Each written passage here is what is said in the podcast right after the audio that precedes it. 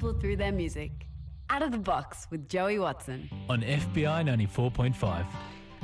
Hello, FBI radio listener. Yes, Joey Watson here. This is Out of the Box. Every Thursday from midday to 1, I have the fortune of sitting down with one person and talking through the stories from their life and the records which have defined them.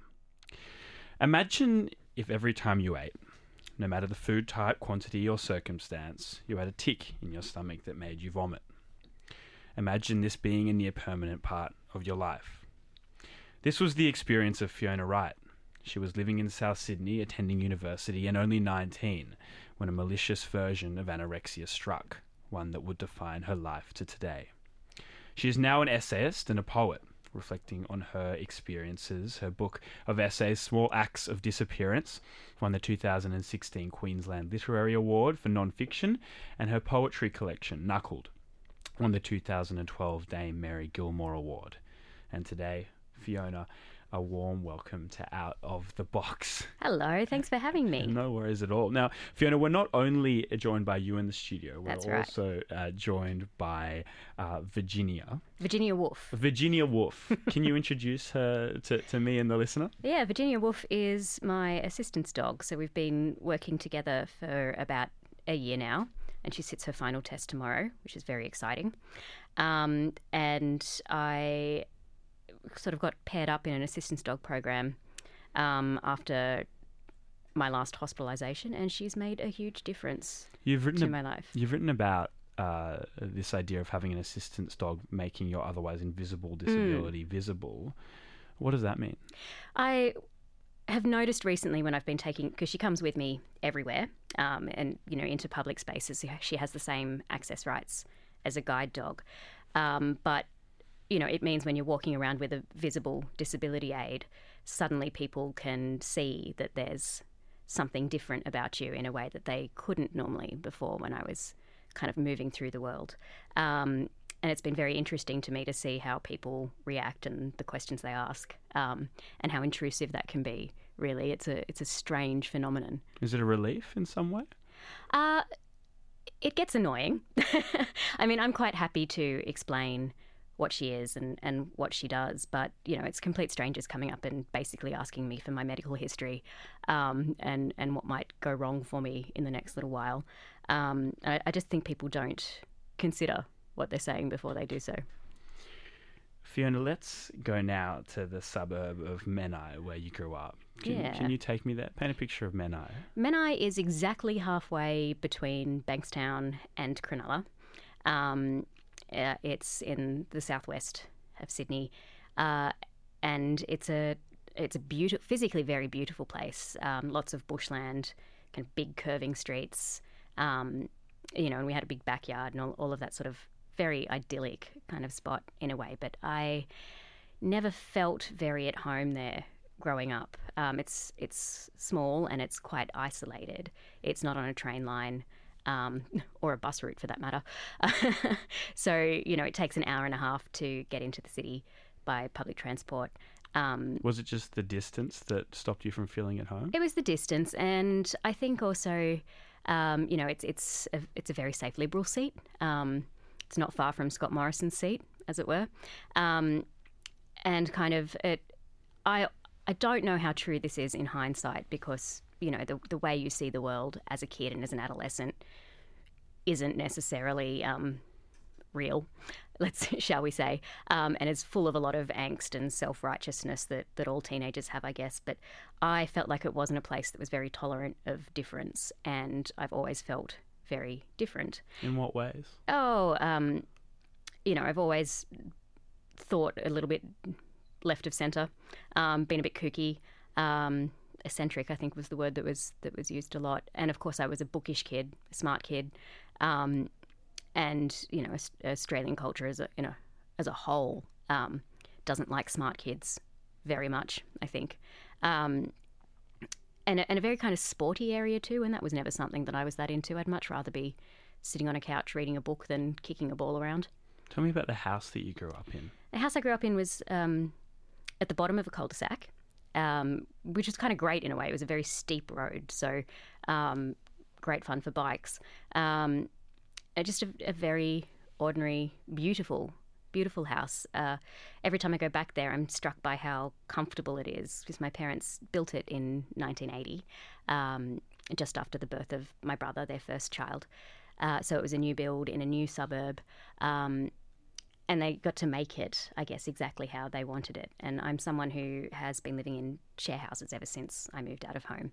Uh, and that experience of being able to make a space your own, I think, is something that's quite um, that's not very common for our generation. Uh, to kind of you know where you're not even allowed to put blue tack on a wall. Um, the idea of repainting or knocking a wall down or tearing up the floor and putting something new in uh, kind of is, blows my mind. Really. Tell me about the, the bushfire that blazed around your property when you were 15. Yeah, it's it, Menai is in the in, in the bushfire belt, um, and we've always always had fires, but the biggest one was when I was when I was about 15 and I was at school at the time um, and got picked up from the train station by my parents, which was kind of an unusual occurrence. Um, I'm very excited by that until they let us know that the house had been evacuated and we were going to my nan and pop's place, um, which was strange because we'd seen the smoke over the city, you know, while we were, while we were still at school, and that strange kind of glowing orange light that you see where there's bushfires. Um, it was terrifying uh, in a way. We, you know, we went to we went to our nan and pop's place and definitely saw um, well, we're convinced we saw our back fence being kicked down by firemen on the TV. Um, you know, and, and the house was fine when we came back, but the, the backyard had been burnt and the swimming pool melted and you know the the shed with the all of the lawnmowers and things like that had exploded. Was there a moment um, when you thought that your house might not be okay? Yeah, when, when we saw when we saw that fence being kicked in, we were pretty certain that we'd be coming back to nothing. And also the dog had run away, so that was terrifying. you know, I've got my priorities here. What had happened to the dog? Uh, she, we, we don't know, um, but when we got home, she was sitting on top of the driveway, cool as can be, just waiting for us to come back. so the dog, the house, and the family had managed to survive. Yeah, yeah, everything was fine.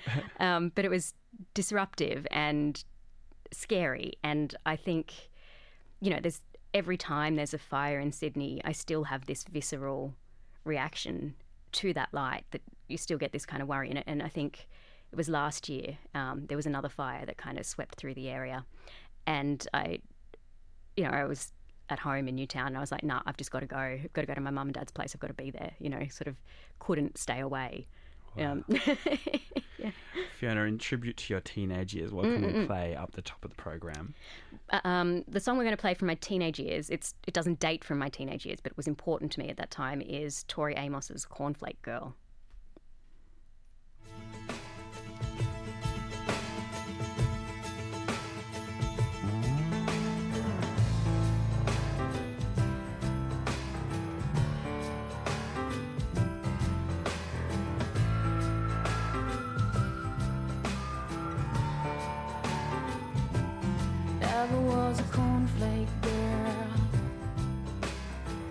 That was a good solution, hanging with the raisin girls. She's gone to the other side, giving us a yo ho. Things are getting kind of gross, and I go at sleepy time. This is not really this, uh, this, uh, this is not really happening. You bet your life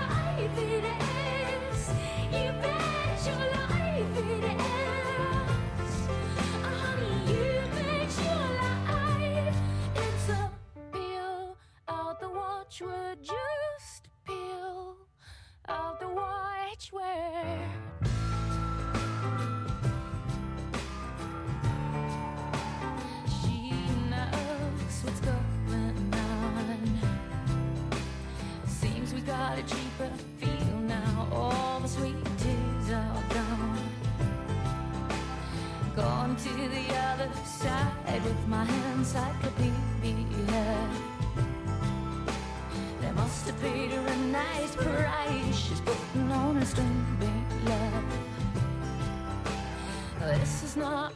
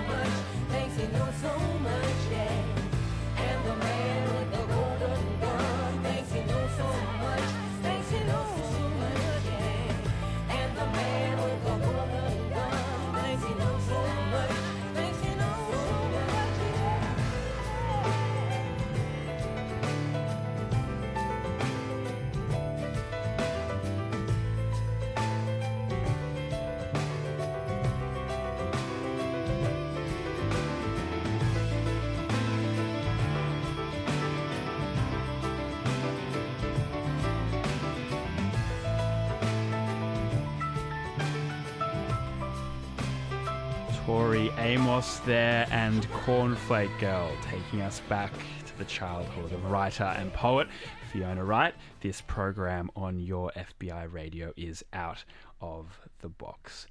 Fiona, what happened to your body when you were 19 years of age? Yeah, well, when I was 19 and just at the end of my first year at university, um, I developed a very, very rare stomach condition called um, rumination syndrome. Um, nobody knows why it happens. Generally happens to people at, at about that age, and it happens to, more to women than it does to men. Uh, and it's it's a tic in the top of uh, the, the muscles that kind of hold the stomach closed. Um, that you know just means if if I eat too much or eat the wrong thing or um, or if I'm just a little bit stressed when I'm eating, um, it makes me vomit. Um, How did that start to manifest to you in the very early stages? in the very early stages, I was just I'd been going about my life um, completely normally, and then I would you know have lunch and throw up.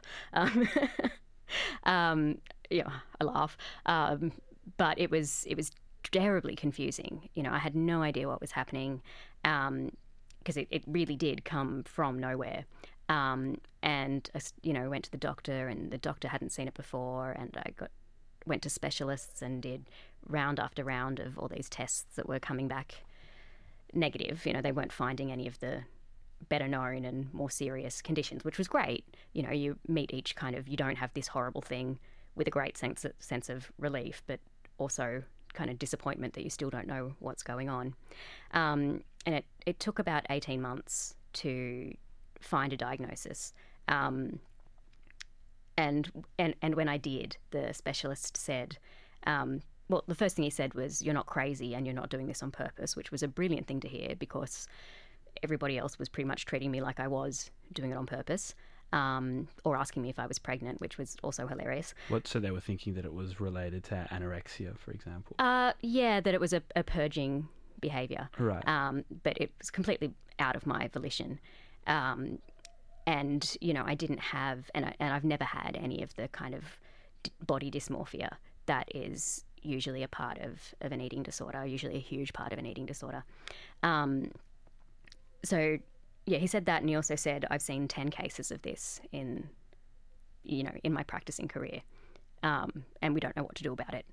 Uh, he also advised me that the best thing to do was to learn how to manage it um, by cutting out of my diet the things that I thought were triggering the vomiting. And it just turns out I was really, really good at that. Um, and I, I, I, say that glibly, but um, you know, it, it's it's not a straight black and white matter. Some things can be fine one day and not fine the next. So, you know, it did lead to a lot of anxiety around eating. Um, I know now too that there are changes that happen in the way your brain works when you're malnourished that kind of make you hyper hyper vigilant and hyper focused around food. But also, I think if you're vomiting, you know, whenever you try to eat, good luck having a healthy relationship with food. Um, so at, at some point, it did slip into disordered eating. I, I don't know when that was, and I, I never will know, I think. But in some ways, the biology of what was happening in your stomach was the precondition for then what was going on in your mind. yeah. mind. I mean, I also had all of the personality traits that make someone vulnerable to disordered eating, and there's a lot of evidence that we know now that um, there's a genetic link as well um, in these kinds of illnesses. What personality traits are there? Perfectionism, um, being someone who is high achieving and hardworking, um, and very goal oriented. Um, having a kind of being very vulnerable to criticism. Um, so a, a thin skin was what I used to get told all the time growing up. Um, being sensitive, very concerned about the feelings of others and the impressions of others. Really trying to like um, be nice and good and acceptable to the people around you, and a and a really poor sense of self actually um, is is kind of key as well. So uh, I'm just trying to work this out. The biology of what was happening in, in your body was being triggered by something that was in your mind. No, no, nobody knows why rumination disorder starts. Um, what I'm saying is more, I, you know, for me that was the thing that kicked off the eating disorder. Right. right. But you know, knowing that I had the predisposition anyway, um, it may very well have been if I didn't develop that stomach condition, something else would have kicked it off. Um, you know, I, you just you just don't know these things. I think. Wow. what can we uh, what, what can we play now as we get further into your, your journey with this disorder? Uh, the song I'm going to play now is Lanie Lane's Ain't, Hungry, Ain't Hungry. And I'm doing this very, um, with my tongue very firmly in my cheek. And the reason I chose this song is that when I had my first hospital admission, which was a day program, uh, it was on the other side of, of the suburb. Um, I, I live in Newtown, it was in Glebe. Um, and the first day I was walking there, as nervous and terrified as you'd expect from someone who's about to step inside a, a psych ward for the first time in their entire life. Um, I was listening to music as I was as I was walking there, and Amy Winehouse's rehab came in. You know, trying to make me go to rehab. I say no, no, no, and I was like, uh, uh oh no, we are not listening to that today. Skipped it, and um, uh, yeah, Ain't Hungry came on instead, and I was like, okay, thanks universe, that's really kind.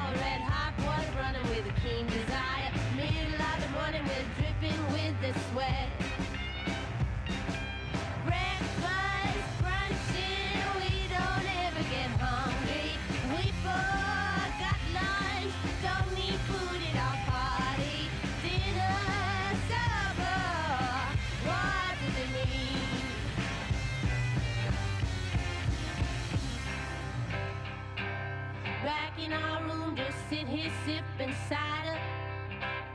He said, Don't you look pretty sitting in no attire? But ain't that the way it's supposed to be? If we were down in the jungle, nothing strange to see. Back in our room, still sitting, sipping cider. Breakfast,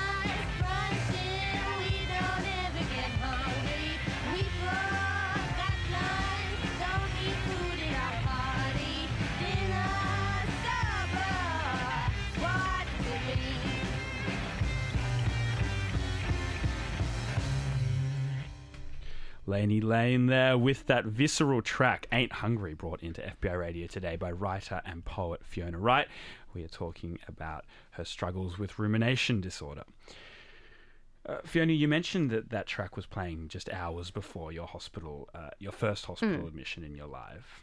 Can can you take me now to St George Hospital that afternoon? Uh, that one was um, RPA. This is actually. RPA, so we're yeah. closer to the city. Yeah, closer to the city. Um, although I did go to St George one day when I was very, very dehydrated because I'd been throwing up all day. Um, and that was fun because I got put in the aged care ward because there weren't enough beds. Let's get to that in a, in a moment. So let's go to the Yeah. the RPA but now. At, at RPA, um, they have an eating disorders outpatient unit, an inpatient unit, and a day program.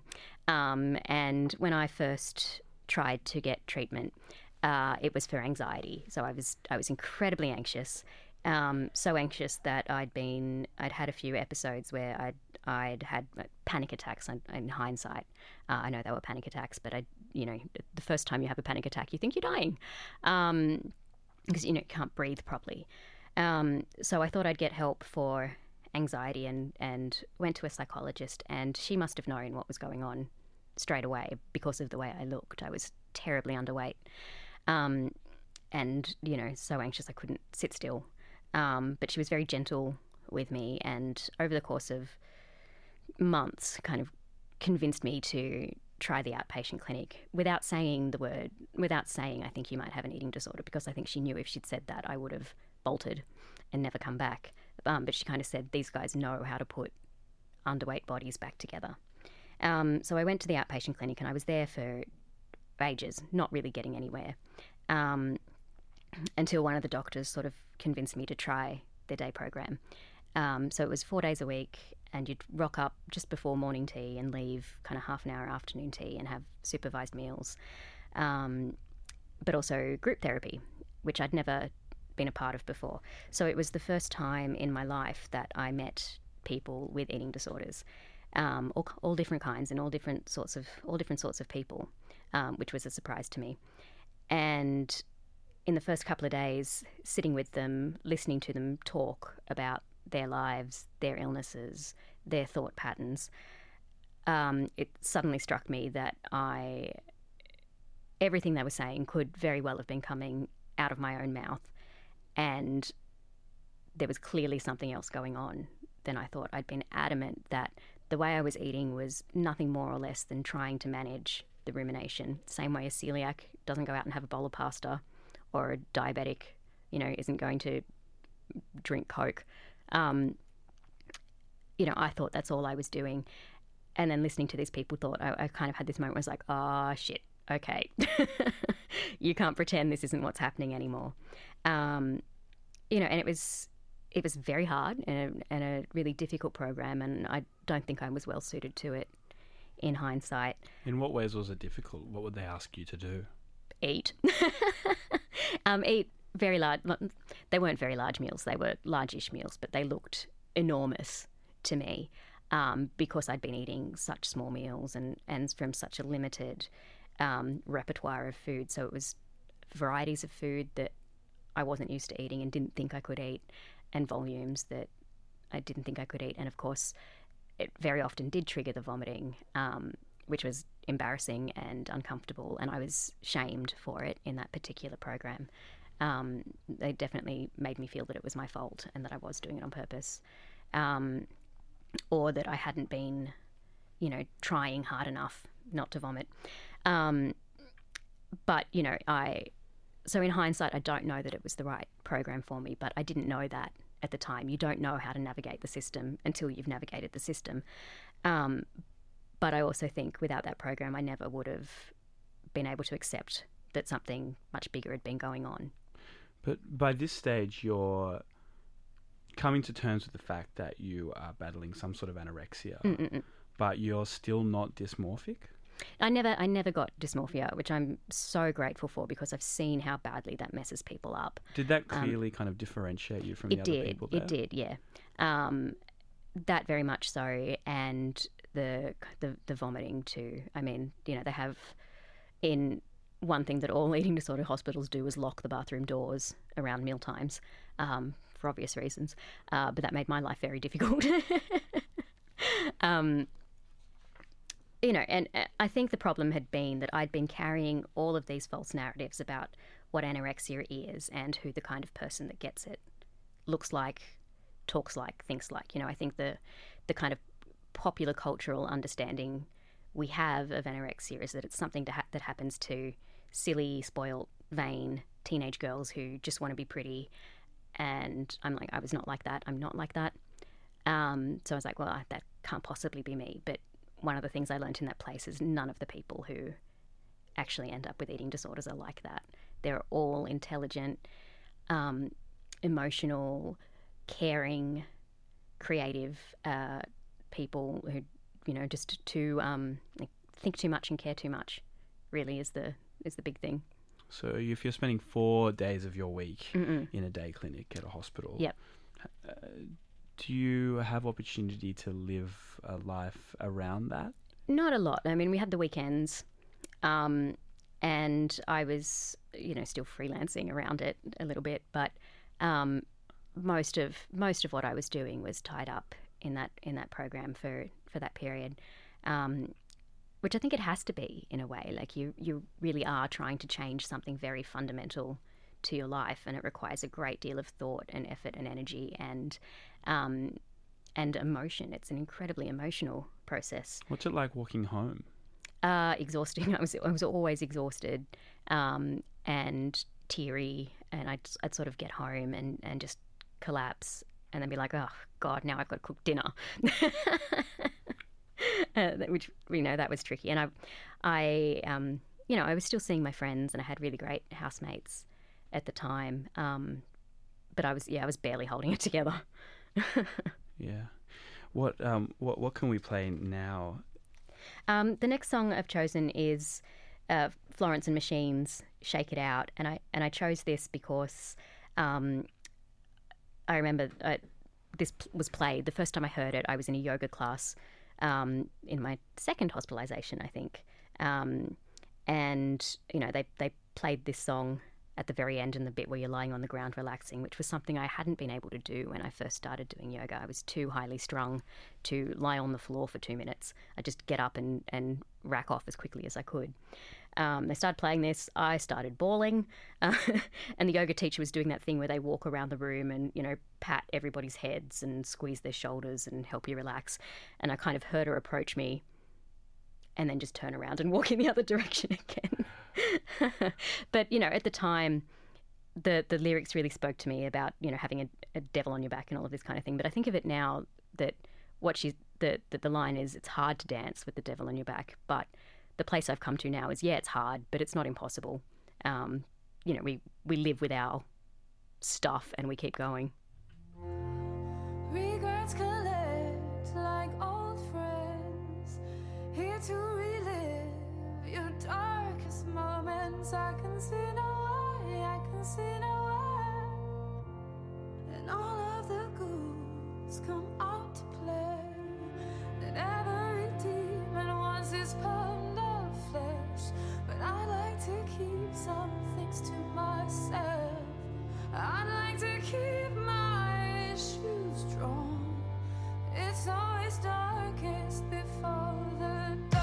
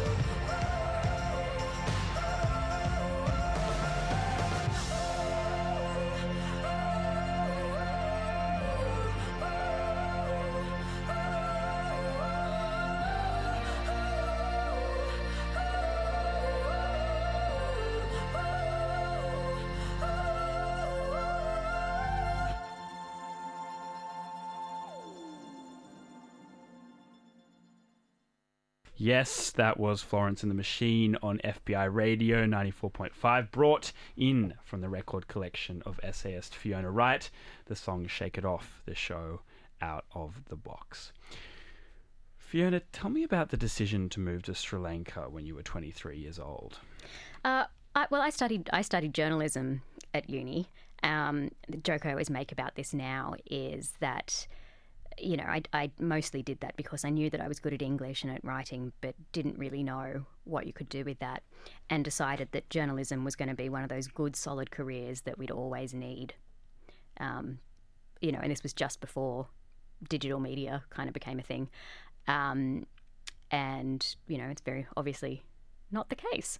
Um, but I, you know, I, so I graduated with this media degree and and didn't really know what to do with it, and I decided that I was going to do an overseas internship um, and get some experience and and come back and, and start working that way. So I yeah, I got a, a job um, working on a newspaper called The Nation um, in Colombo in, in Sri Lanka, a country that I really didn't know much about. My my grandfather had been there um, during the Second World War, and it was the only part of the war that he'd ever speak about, um, which you know I can imagine would make sense. You know, they were kind of stuck there um, for for a couple of months before the army knew where to where to send his unit, and it was it's this beautiful tropical island, and he would have been all of 17 years old. Um, having never left the country before, so of course that's the bit that he talks about, um, and it is. It's an it's an incredibly beautiful place um, with and, and I and I loved it and I loved the people. I made really great friends, um, but it was a really really hard place to be as well.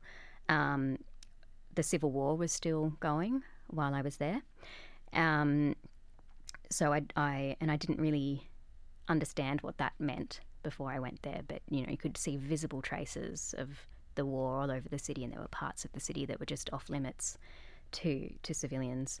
Um, What did that mean for you as a journalist? uh, for me as a journalist, I was I was really only covering arts events, and, and which was great because it's you know exactly what I was interested in, and, and that wouldn't have been the case working on a newspaper at home. So the first thing I covered was a literary festival, um, and I went to art galleries and um, you know uh, launches and openings and, and things like that. But I wasn't allowed to cover anything political um, because journalists were going missing, still are going missing in Sri Lanka, actually. Um, and I was obviously very conspicuous. So I, I do have this strong memory of there being a protest in the middle of the city, which was a rare event. You know, it was kind of a very authoritarian government at the time. And everyone in the office got really excited and, and started loading up their gear and, and jumping into the, the vans. Um, and I was like, great, this is going to be this is going to be excellent. And, and I kind of got in a van too and, and sat down. And um, my editor kind of looked at me and was like, "What are you doing?" And I was like, "I'm coming." And he said, "You absolutely are not. Get off this bus." And I was like, "No, no, no. It'll be fine. It'll be fine." And he was like, "You are a white woman. You are not coming. They will see you. They will find you." And I and I was going to argue the point, and then kind of realized actually I do know nothing in this situation. You are probably right. Um, so I got off the bus and stayed in the office and drank a bunch of tea.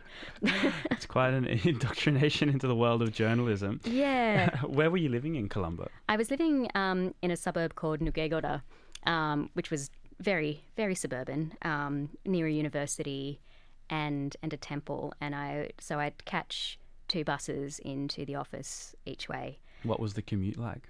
Interesting.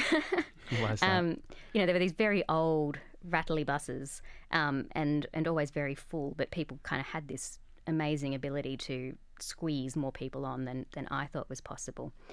But um, it's very at, at the time. I, I you know I haven't been there for ten years, so I don't know what it's like now.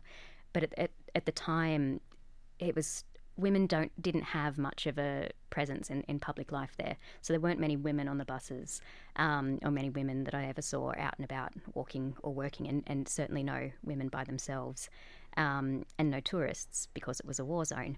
So I, I you know, be sitting on the bus and uh, was always getting felt up actually um, by by the other commuters and the first couple of times it happened, it was completely shocking to me because you know you just know what you expect. But the thing that really surprised me was how quickly I kind of got used to it. um, you know, because it was happening every day, and it didn't seem to be anything that I could do about it. And and they often made it look sort of accidental. But I do remember talking to one of the women in in the office about it and saying, you know, "D- does this happen to everybody or is it just me? And she was like, oh no no no no, that's why, you know, that's why, you know, her dad drives her to work, and you know, I I get a I get a three wheeler, so the little um taxis like tuk tuks, um, and then another one said, oh I I just carry an extra sari pin so I can you know poke anyone who touches me up. and I was like, ah, it." yeah, that's good advice. But and they also taught me some choice phrases um, to to shout out, which which helped a little bit too. Fiona, what, what did being in a foreign place offer you in, in regards to your illness? I think in in retrospect, I think I had this idea that I could leave my illness behind if I left my world behind. You know, uh, that I could leave myself behind somehow, which obviously travel doesn't do. Um, and I think, in fact, you you get yourself is kind of first and foremost in front of you when you're in a when you're in a very different place because you've got no other resources. Um, and I, I struggled terribly with the food. Uh, Sri Lankan food is based on rice and curries, um, and in that proportion to rice with curry. Um, and I can't really, still can't eat either of those things. So I was sick all of the time, um, and you know, and, and keenly aware of the fact that I was hungry and malnourished because it does change the way you perceive the world. It kind of sharpens, um, and, and you, you're kind of not quite you can't quite touch the world around you, but you're sort of moving through it in that kind of way. But I was also being confronted on a daily basis with people who were living with hunger, um, you know, caused by poverty, caused by war, um, caused by racial discrimination, you know. Um, and it, it was startling and strange, and it, it took me a really long time to figure out. Well, I still haven't really. Um, it's a difficult thing to come to terms with, living with this hunger that has something to do with yourself, um, or it's not. It's not chosen and it's not willed, but it certainly kind of felt that way. Um, in, but you know, no one, no one chooses to get sick like this. Um, but it, it was startling to be living with this one kind of hunger, where there was a very political hunger around me all of the time. Um, and it's, yeah, a a very confronting thing, I think. How did hunger eventually drive you from Sri Lanka? Uh, look, when I left, um, I, I desperately wanted to stay, but I was, I was so sick and so underweight. Um, you know, I can, I, I have such a strong memory of, of the flight home because you know there's not much padding on aeroplane seats, and I, I could feel like my shoulder blades and and my and my hip bone just digging into the plastic for the the whole you know 20 hour flight. it was so uncomfortable. Um, were you uh, beyond feeling the way that your body felt? Uh, were you hyper conscious of the, I guess, how small you had become? Yeah, yeah. Um, you know, I I bought new clothes and, and they were kids' clothes. Um, and I, you know, ag- again because I didn't have that dysmorphia, I could I could clearly see how sick I was. Um, and you know, I just thought it's I wanted to stay so badly, but it was killing me. The next track, we've got some Courtney Barnett. Fiona, what, Yeah. what's the story behind this track? Well, I chose I chose this because um, to me it's a song that's really about place, and it it feels like um, it feels like a, a shitty share house of the kind that I've lived in um, since I left Menai. Um, a very unspectacular, ordinary space that still has these these kind of interesting, kooky, um, poetic stories happening in them. And that's one of the things that I'm keenly interested in and interested in writing about how these ordinary spaces can have quite extraordinary experiences sitting just beneath the skin of them.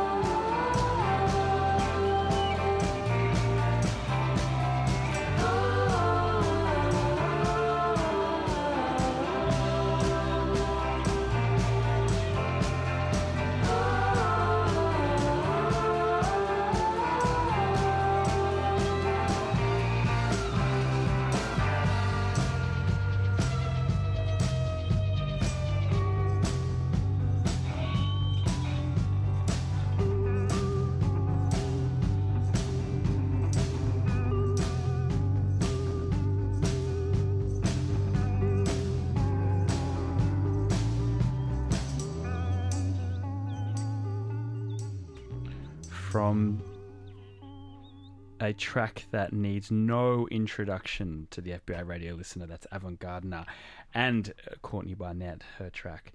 It was brought into FBI radio by essayist, writer, and deep reflector on her experiences of anorexia, Fiona Wright. You are listening to Out of the Box for a few moments longer. Fiona, what, what sort of relationship do you have with food today? Yeah, uh, it's it's complicated, as Facebook would have it. Um, it's it's something.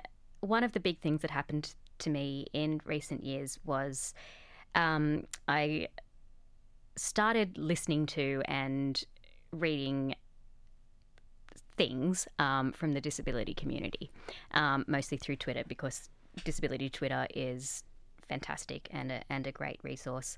Um, and kind of coming across these conversations about what it means to live with a condition um, and accept a condition as something that is not curable um, and and this kind of idea that fighting against that is the thing that causes more harm than um, kind of moving through the world in a way that's encumbered. Um, now, I'm not, I'm not saying that anorexia isn't curable. It absolutely is. Um, it's just that it doesn't go away for everyone. Um, and none of my doctors had ever mentioned this, but the, the science kind of shows that. Um, and some of the things that make it harder to recover are having a physical illness complicating it, being older rather than younger when you first get sick, being sick for many years, um, and maintaining a low body weight for many years. So there's all the kind of experiences that I've had, and um, really once I once I started thinking of my illness as disability and as a thing that I wasn't going to um, do away with at any time, and a thing that I just had to learn how to manage and live alongside and live around. My life suddenly got a lot easier. Um, you know, and, and that's what's worked for me. That's it. You know, I'm I'm by no means suggesting this is what everybody should do. You know, you have to find your own way through these kinds of things. But you know, learning to live with this as a part of my life um, has really helped me. The decision to write Mm. about your experiences of anorexia is that something that was very natural? Was that an obvious thing to do? It was something I avoided doing for years and years and years. You know, I, I, I for that whole period where I wasn't sure what was going on, I, I suppose I um, didn't want to write about my illness at all because I, I thought it was um, uninteresting, I guess. And, and also, I didn't know how because it's not a thing that I can clearly pinpoint a beginning to. Um, the middle is very not smooth um, and, you know, it recursive and contradictory and confusing um, and achronological. Uh, and there's there's no real ending either. So I, I didn't I didn't know how to write about it um, until I started writing essays, which of course don't need a beginning or a middle or an end. And I really started doing that um, after that first hospitalization because leaving there, I, I felt like all of these stories I'd been telling myself about myself for the entire duration of my adult life had been torn apart and thrown up in the air. Um, and I was waiting for the pieces to land, and I didn't know where they were going to land. Um, and at least by writing about them, I had some kind of agency o- over that process, I think. Um, I was really just trying to understand what had happened to me. Why did Iceland become a- muse for your writing in recent years? Yeah, I, I wrote about Iceland recently um, after a trip there about oh about two years ago now, I think. Um, and it was it was a big deal because I it's it was the first time um, I was thinking about. I, I was I had this model of living living with my illness. It was my first time traveling with that in my mind. Um, of course, illness makes travel complicated and difficult. Um, and mine certainly does. Uh, it's probably the case for a lot of a lot of people who live with these kinds of things. Um, so, so I was very scared before traveling, and um, keenly aware that these aren't the narratives that, that we have around travel, that it's something that's supposed to be exciting and transformative um, and, and something that you embark on with you know courage and um, and and I was just shit scared. Um, you know, I, I convinced and worried that I was going to come back in in pretty poor physical shape. Um, but I still, but I really love travel, and one of the reasons I love doing it is because, you know, you see different ways of living and and different landscapes and the way that different places um, shape different ways of living and, and different experiences of the world. Um, you know, Iceland is an in- incredibly beautiful country, very cold, which, you know, um, any. I always joke that I'm too skinny for winter, even in Sydney. So I, you know, I physically felt the cold um, quite terribly, even though it was summer, which means, you know, all of 10 degrees. Um, and you know the the food was hard for me as well. But it was so interesting to me to be traveling around a country where people lived alongside, underneath volcanoes, active volcanoes, and the way they spoke about them.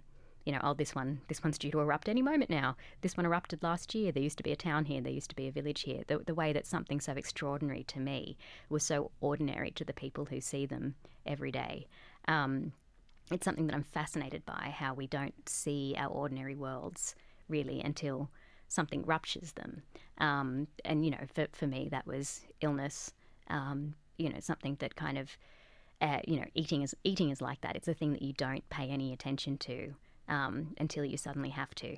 Um, and, and, you know, my illness changed the way I am in the world and the way I experience the world. Um, so I don't have that invisibility anymore, that, that sort of smooth experience of space. Um, you know, and, and I like the way travel makes that obvious for everyone. A fittingly literary way to finish this episode of Out of the Box today. Fiona, what can we play out today with? Well, in tribute to Iceland, I've chosen some Björk, um, which is actually Icelandic for birch. Did you know that? Isn't that fascinating? Um, so for birds? for birch, birch tree. Oh, right, yeah, okay. Yeah, yeah, yeah. Um, I, I know that because there's a birch flavored vodka called Bjork. Um, and I, I chose this song because it's a song that I loved before I went to Iceland, Aurora. But after seeing the landscape, the, the kind of tinkly um, quality to it, the sort of iciness of it really makes much more sense. And also because Björk is a fabulous weirdo. Um, and I, I appreciate fabulous weirdom in a person. And on that note, a, a big public holiday thank you to my producers, Nicole De Palo and Bre Jones. Are you calling them of weirdos? Of course. Oh, look, we've all got to be here for some reason. Fiona Wright, thank you so much for being my guest on Out of the Box today. Thank you for having me. trapped in the glacier head, looking hard